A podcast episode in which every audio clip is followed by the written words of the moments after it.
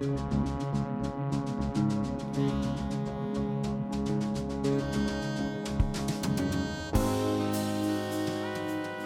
слушате Перископ с Боряна Джамбазова и Йоанна Елми. Здравейте! Аз съм Боряна Джамбазова, а вие слушате Перископ.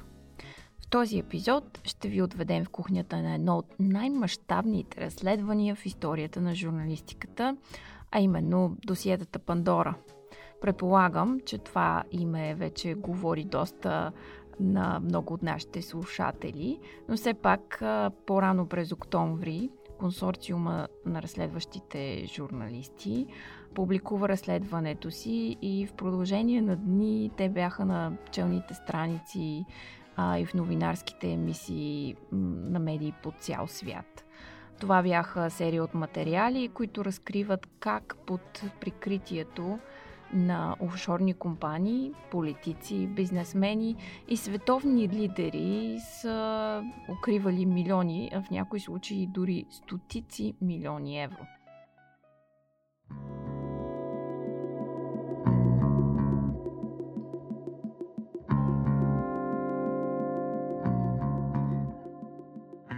България, местния партньор на организацията, платформата БърТ, публикува данни за трима българи до момента. Това са бившия депутат Далян Пеевски, за който стана ясно, че притежава три офшорни компании, които обаче не са декларирани. Освен това, имаше информация и за основните акционери на Първа инвестиционна банка и че те стоят за офшорни фирми, за които от години се предполага, че са свързани с тях. Освен това, стана ясно, че бившия външен министр Николай Младенов има регистрирана фирма на Сейшелските острови, за която обаче няма данни да е извършвала дейност.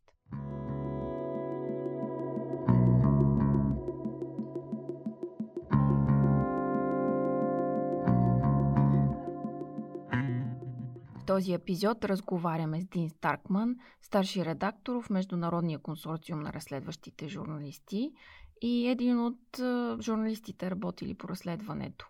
Някои от нашите слушатели може би си спомнят, че преди няколко години Дин посети София по покана на АЖ България и участва в серия от събития, свързани с глобалните предизвикателства пред журналистиката в полза на обществото, оферата на Доналд Тръмп, Имахме и дискусия за това как Виктор Орбан успя да превърне Унгария в нелиберална демокрация. Работата по досиетата Пандора включват над 600 журналисти и 150 медии от цял свят, които преглеждат и анализират близо 12 милиона финансови отчети и документи. Това почти е трудно да си го представи човек.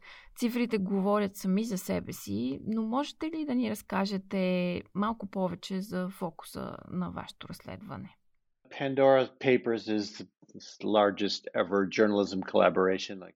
Досиетата Пандора са най-голямата журналистическа колаборация до сега. Както споменахте, по разследването работиха 600 журналисти и анализираха всички документи. В основата му стои изтичането на информация, най-голямото по рода си, на 14 от така наречените доставчици на офшорни услуги, чиято дейност е базирана в различни точки на света. От Панама до Сингапур до Каймановите острови и Кипър. Това са фирми, които предлагат услуги, които по същество ви помагат да стартирате офшорна компания и, ако искате, могат да скрият самоличността ви срещу допълнително заплащане. Това на практика е гръбнакът на офшорната система. Така че, когато получихме достъп до тези данни, всъщност едно огромно море от информация, нямахме особени очаквания за това какво ще намерим там. Но щом веднъж разполагаш с поверителни данни от този тип и обем, естествено си любопитен какво ще намериш. Затова отидохме там, където ни отведоха фактите.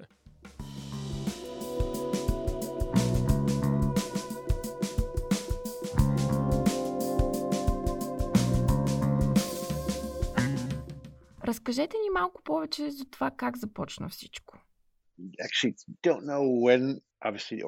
Всъщност, не знам кога или как сме получили файловете, но знам, че работим по това разследване в продължение на около две години. Първата фаза от процеса е да разберем с какви данни разполагаме, кои медии всъщност биха били особено заинтересовани от тях и кой има най-много ресурси да помогне с проекта. Знам, че сме прекарали месеци, не аз лично, но знам, че прекарахме месеци и месеци в ровене в тези файлове. Не знам как точно избрахме кой да се присъедини към проекта, но тъй като има толкова голямо количество данни, които засягат толкова много страни, успяхме да включим голяма част от нашата мрежа от сътрудници. В крайна сметка, 150 новинарски организации участваха в проекта, но вашите слушатели трябва да имат предвид, че това не са нови организации за мрежата на ICIJ. Това са хора, с които сме си сътрудничали и преди и които познават нашата система на работа. Досиетата Пандора разкриха, че чешкият премиер Андрей Бабиш не е декларирал около 15 милиона евро от офшорна дейност, които е закупил луксозен имот във Франция. Азербайджанският пък президент Илхам Алиев и неговото семейство са укрили стотици милиони евро в Великобритания. Разследването уличи в подобни схеми и кенийския министър-председател, както и кралят на Йордания, който е бил собственик на офшорни компании в продължение на десетилетия.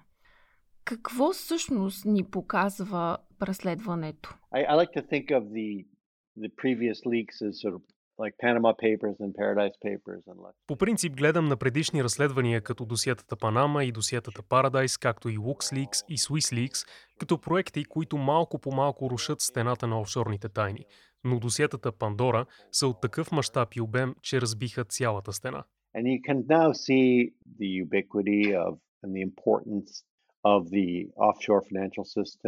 сега можете да видите важността и повсеместното разпространение на офшорната финансова система, както и начина по който светът работи в действителност. Имаме цял един елит, който се е възползвал от тази паралелна финансова система, която до някъде стои над закона, за да скрие богатството си и да избегне плащането на данъци. Основният извод е, че тази система се е превърнала в средство, чрез което цяла група хора успява да избегнат отчетност, да избегнат отговорност и да избегнат ударите на закона. А това е абсолютно неприемливо. За демокрацията в световен мащаб това означава източване на трилиони долари от хазните на различни държави по света. It allows for um, the escape of accountability of, um, of large scale. Това създава условия за бягство от отговорност в голям мащаб, от корупция. На практика, благодарение на офшорната система, можеш да бъдеш корумпиран олигарх в България или Русия или където и да е другаде и да укриваш публични средства. Когато върховенството на закона е толкова слабо, че да можеш да загубиш всичко във всеки един момент, трябва да изпратиш състоянието си в чужбина на всяка цена. И единственият начин това да стане е чрез анонимността, която предоставя офшорната система. Офшорната система засилва всички тези социални язви и едно от основните и отрицателни въздействия е, че тя подхранва разбирането, че играта е нагласена, че елитите играят по различни правила, които не въжат за обикновените хора. Това възприятие се задълбочава, защото то всъщност е вярно. Това наистина е отделна правна и данъчна система за елитите. И това е неприемливо за демократичния свят, защото хората трябва да имат вяра и доверие в демократичните институции, да знаят, че всички играят по едни и същи правила в една и съща система. Ето защо това е важно.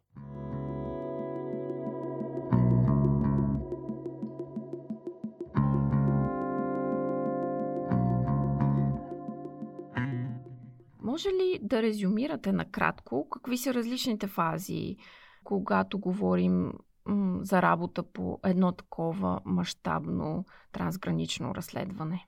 So we get the leak всичко започва с изтичането на информацията. Проучваме данните и след това решаваме каква ще е следващата стъпка. При досиетата Панама, например, Süddeutsche Zeitung получават тези документи, поручват ги дълго време и накрая решават да се обърнат към нас. В този момент, след като решим, че има потенциал за публикация, че има проект, разглеждаме материалите, за да разберем колко и какви ресурси трябва да отделим и кой трябва да бъде включен в проекта. Каним хора, те започват да анализират документите през DataShare и да публикуват неща в iHub. Това е процесът в основни линии. Този етап продължава няколко месеца и постепенно събираме идеите за материалите заедно и всеки по-отделно. След няколко месеца си определяме среща, която преди пандемията беше на живо. По време на срещата, някои срещи бяха заснети и показани след това, обсъждаме различни теми и идеи, но основната цел е да изберем дата и час на публикуване. Обикновено става дума за доста ограничен прозорец от време и всички трябва да се обединим около една дата. Не можем, например, да публикуваме на тази дата, защото в този ден има избори в Германия или каквото и да е. Всички тези разисквания отнемат време и никога не стигаме до напълно единодушно решение. Но в крайна сметка фиксираме дата. Това е крайният срок и толкова. След това работим неуморно да спазим срока. ICIJ върху своите материали, а нашите партньори върху техните. Колегите качват своите статии, които планират да публикуват в iHub и всеки един от нас може да види върху какво работят всички останали. Координирането на толкова много медии по света изисква огромни усилия. Кое беше най-голямото предизвикателство в рамките на този проект? Тези файлове дойдоха от 14 различни фирми, с 14 различни начина за водене на счетоводство, с 14 различни, вероятно повече от 14 различни компютърни системи, с много различни видове формати и електронни таблици, имейли и PDF файлове, гласови и видеофайлове, текстови файлове, всичко, което можете да си представите, дори сканирани хартиени файлове. So, one of the platforms is called DataShare, Една от платформите, която създадохме, се нарича DataShare. Това е защитена платформа, която ни позволява да предоставим достъп на хора, на нашите сътрудници и позволява на хората, които са на тази платформа, да правят различни видове търсения. Там всеки организира темите, които ги интересуват в страните, в които работят и проучва конкретна област на интерес. Това може да са руски олигарси, например, които трябва да намериш, или изкуство и антики, или каквато и да е друга тема. Може да са тръстове, или може просто да е Еквадор, или Филипините, или Южна Дакота. След това хората започват да публикуват информация, която са намерили, неща, които са открили в DataShare и които публикуват в iHub. The idea is, sort of to cut against the traditional journalism culture този начин на работа до някъде се противопоставя на традиционната журналистическа култура на конкуренция. Идеята е да се уверим, че всички си сътрудничат. Това наистина преобръща основното разбиране за това как трябва да се прави журналистика. Ние го наричаме радикално споделяне. Но, ако си част от проекта, се очаква да споделяш това, което знаеш и да го обсъждаш с останалите. Това води до добри дискусии, по-силни материали, интересна обратна връзка, нови съвети и прави проекта по-добър като цяло.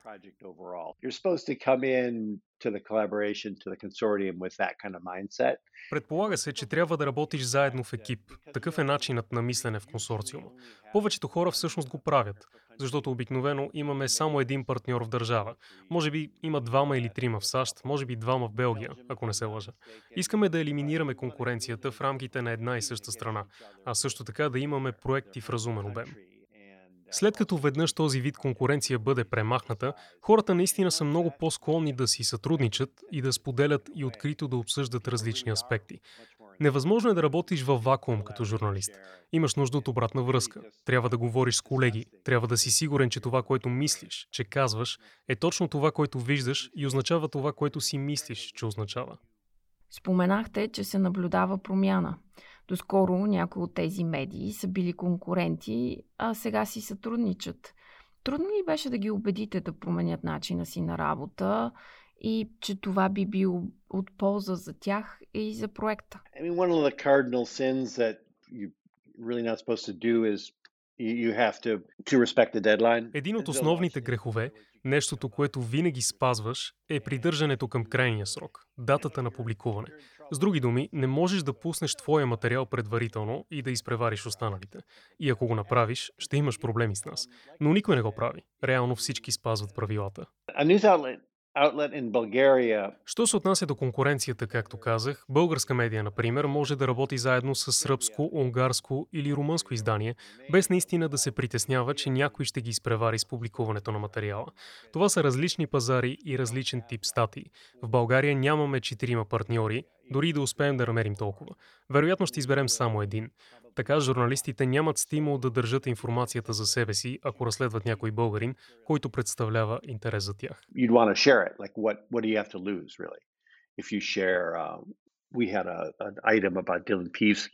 Какво ще загубиш, ако споделиш с другите твоите разкрития? Имахме кратък текст за Делян Пеевски, който беше в нашата графика за влиятелните играчи в фокуса на разследването. Ако попаднеш на тази информация като български журналист, всъщност аз не знам кой е намерил данните, но нямаш особен стимул да я пазиш за себе си. Ще се радваш да го споделиш в iHub, защото това е защитена платформа. Няма да бъде публикувана предварително. Всичко се споделя между партньорите, но никой няма да я публикува преди теб, защото всички трябва да спазват крайния срок.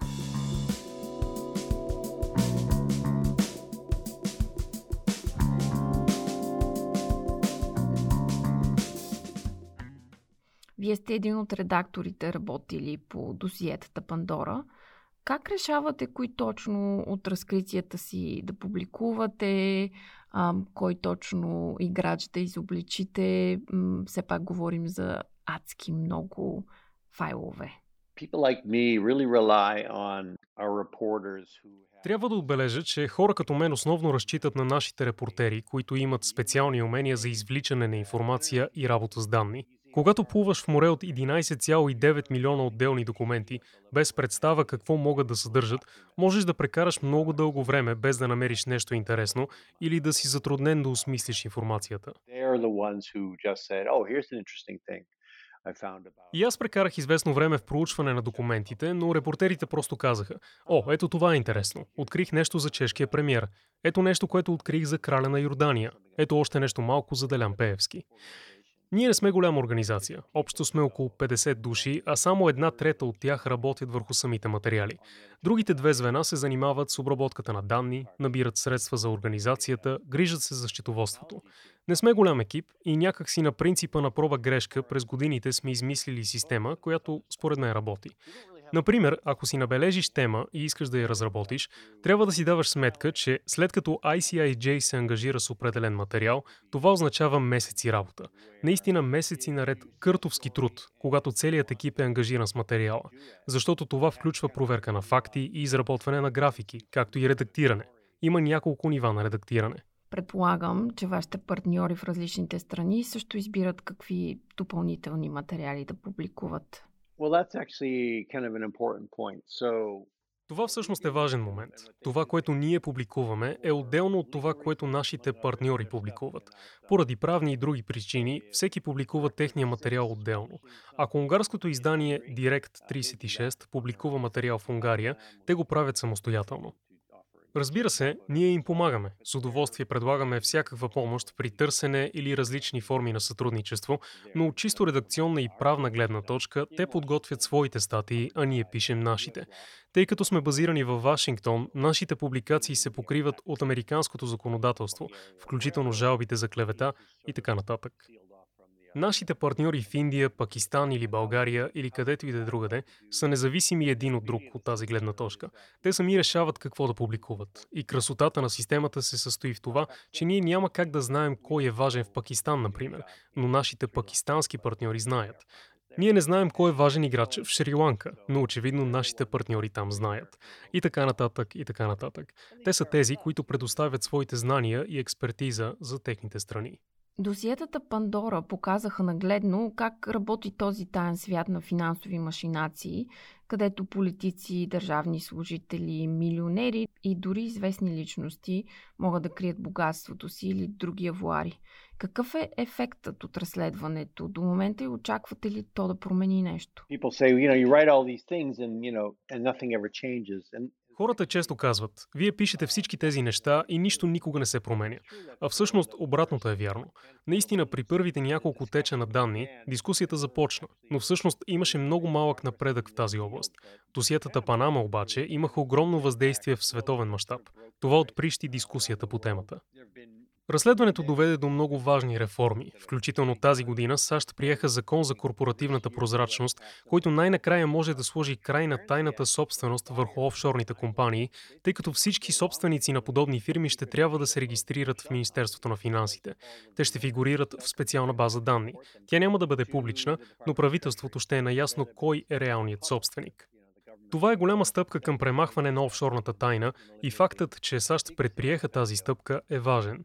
Сега също виждаме, че развиващите се страни в Организацията за економическо сътрудничество и развитие по същество са се съгласили. Администрацията на Байден също подкрепя идеята за налагане на глобален минимален данък за международните корпорации. Разбира се, много зависи какъв ще бъде размерът на данъка и останалите детайли по този проект, но това би било още една стъпка към елиминирането на офшорните зони.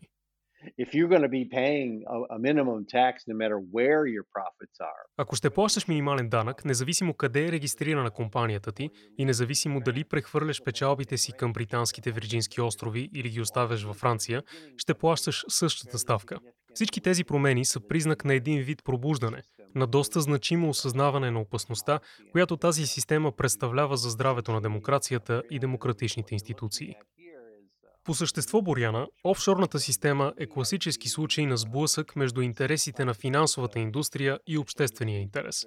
Финансовият интерес на много частни клиенти е да избегнат върховенството на закона, а общественият интерес тук е да се наложи върховенството на закона във всяка отделна страна.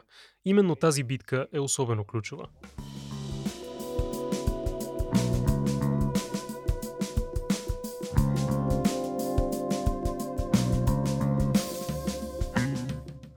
Стана дума за журналистиката в полза на обществото. Тази година Нобеловата награда за мир също беше връчена на двама журналисти. Мислите ли, че сме достигнали някакъв преломен момент, в който ще видим как доверието в медиите се завръща и как хората почват отново да оценяват работата на журналистите, особено когато е в полза на обществото? Журналистиката е в криза, демокрацията е в криза. И не случайно тези две кризи се случват едновременно. Не можете да имате едното без другото. Не може да има журналистика без демокрация и не може да има демокрация без журналистика. Точка. Според мен винаги е имало и винаги ще има нужда от журналистика базирана на фактите. Защо? Защото хората искат да знаят какво се случва. Те искат да са информирани и нямат време да отидат до общината, за да прегледат сами документите. Мисля, че хората от двете страни на политическия спектър на някакво ниво жадуват да има някой, който да предоставя сравнително надежни новини, направени професионално, по възможно най-почтения начин, без никакви симпатии към определена партия или определен дневен ред. Този тип журналистика ще продължи да съществува и ще има хора, които я подкрепят. Същевременно обаче има и могъщи сили, които са против нея. Един от тях са авторитарните правителства и авторитарните движения, които са антидемократични по своята същност. За тях не е важно да имат информирано общество, което да решава кой ще го управлява. Те просто искат да се уверят, че лидери, които те искат да назначат, ще управляват и за това са настроени срещу независимите медии и независимата журналистика. Ще ги атакуват всички средства, които разполагат. Ще ги заклеймяват като чужди агенти, политически пристрастни, елит или каквото и да било друго. Така журналистиката постоянно трябва да отстоява своята независимост и авторитет срещу хора, които се опитват да я дискредитират съвсем целенасочено. В един момент битката просто се премести на територията на платформи като Facebook и YouTube – които печелят като използват алгоритми. Тези алгоритми са базирани на участието на техните потребители, а този тип ангажираност се постига много по-лесно с страх, поляризация и екстремни възгледи. Според поручвания, алгоритмите на тези платформи все повече насочват хората към екстремно съдържание – те няма да насочат читателите към новинарски организации, които правят добра журналистика. Вероятно ще ги насочат към лунатици и измамници, към поставени лица на авторитарни правителства, към ботове на руското разузнаване и други такива. Това е предизвикателство, с което някак си трябва да се справим и обществените политики трябва да адресират този проблем. Според мен не може да имаш работеща демокрация с отровена медийна система и не можеш да печелиш от платформи, чието функциониране е свързано с излизането на все повече и повече отрова. Просто няма как. И така, ние сме в криза и не знаем как ще се развие. От друга страна, платформите също са обект на критика в момента. Демокрацията трябва да намери начин да се предпази от дезинформация, манипулирана информация и реч на омразата, която цели да донесе по-високи печалби. Um, Журналистиката е принудена да се справя с тези проблеми. Не е изненадващо, че в подобен момент на изпитание тя не печели битката, но предполагам, че фактът, че продължава да съществува, е достатъчно доказателство, че обществото винаги ще има нужда от нея. Винаги. наистина говорим за неравна битка, да се надяваме, че ще има повече разследвания като досиетата Пандора, които на практика показват каква е ползата от работата на журналистите. Дин, много ви благодаря, че отделихте време да поговорим по темата. It was my pleasure entirely. Anytime. Good to talk to you. За мен беше удоволствие.